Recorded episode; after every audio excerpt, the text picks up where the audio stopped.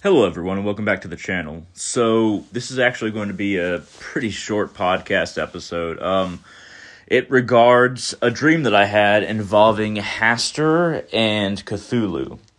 So, in the dream, and this is very, you know, there's not a, there's not a good beginning or ending like many dreams have. Um,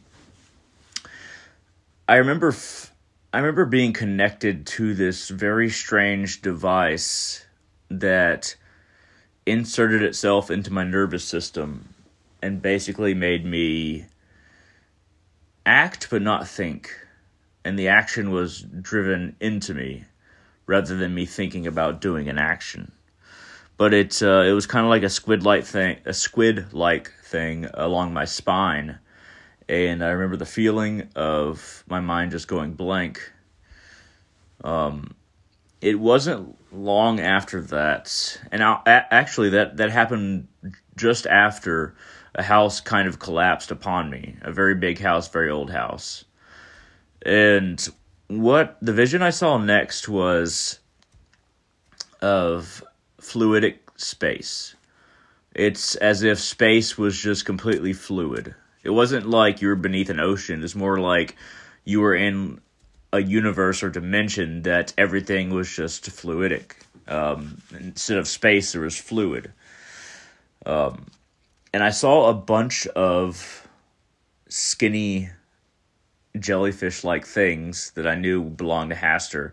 But when I say skinny, um, I mean that they were very, very large. Like you could say the size of a skyscraper. Um, and they were they had tendrils. You could tell they were intelligent, and you could tell that they were more like ships than just creatures. And they were floating around this huge, huge entity, and they were actually just floating past him. But then this huge entity just woke up. Um, so if the jellyfish beings were like skyscrapers, you could say that this being was like 10 times the Capitol building in the United States. Uh, very, very big. Uh, and it was clearly Cthulhu. And he was waking up and he was very angry. I don't know why he was angry. I don't know why he was angered by all these um, extensions of Hastur around him. But he was very, very angry. And he started to lash out for sure. Um, there's not a whole lot of information that I got from the dream afterwards. I mean, I, I literally can't remember anything after that part in the dream. Um, but that's it was it was a strange thing to witness because even going to sleep, my mind wasn't in that attuned to that. It wasn't in that realm of thought.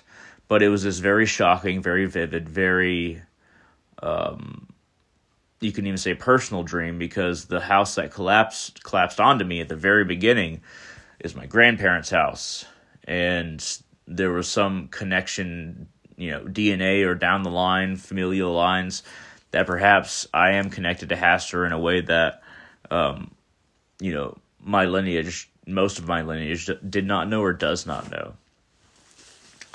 The the thing about dreams is that you can't take them too literally most of the time. Uh, they're very symbolic because when we sleep, our soul leaves our bodies, but not in the sense of, you know, when we're woken up, it takes time to get back. No. Uh, we tune into a different space of consciousness. And then what we view as dreams is actually viewed by, by our ego, by our um, by our self that is not the soul. So a lot of the times we have inhibitions. A lot of the times we are afraid. A lot of the times um, we see things that are directly the result of our mind rather than uh, the result of uh, soul contact or soul connection. So it's dreams are very informative. And I do have many nightmares. I actually take a night uh, nightmare pill, a pill, pill. There we go.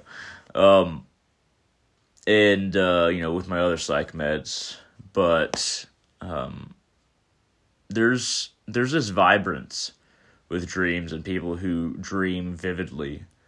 Um, it can be maddening once you're alone with your own mind without that essence that you really want to come back.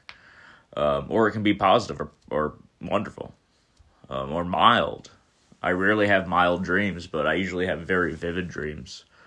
I think it's important to try to interpret dreams, but not think that it's a direct interpretation or something that's concrete, like this is how things are somewhere else.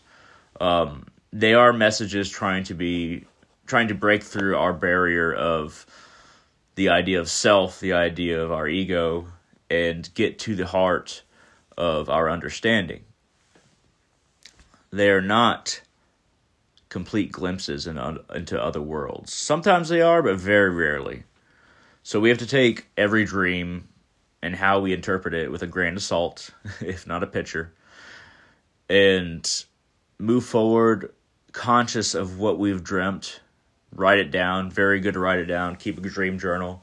Um, conscious of um, the changing nature of our dreams and try to figure out what exactly is going on in our mind, even if it's not connected to soul or maybe even on an external force. But if it's not connected to soul and our minds are trying to work themselves out, then what is the meaning of the dream? That's something we all have to keep in mind when we're, well, after we wake up and interpreting dreams. At any rate, this is a very short podcast episode. Uh, I do apologize, but that's I felt like that a lot of people in the community of uh, Covenant of Hastur, uh, people working on the Wall Rider project, and people interested in Hastur and madness would enjoy this little bit. At any rate, thank you very much for listening, and hope all of you have a wonderful day.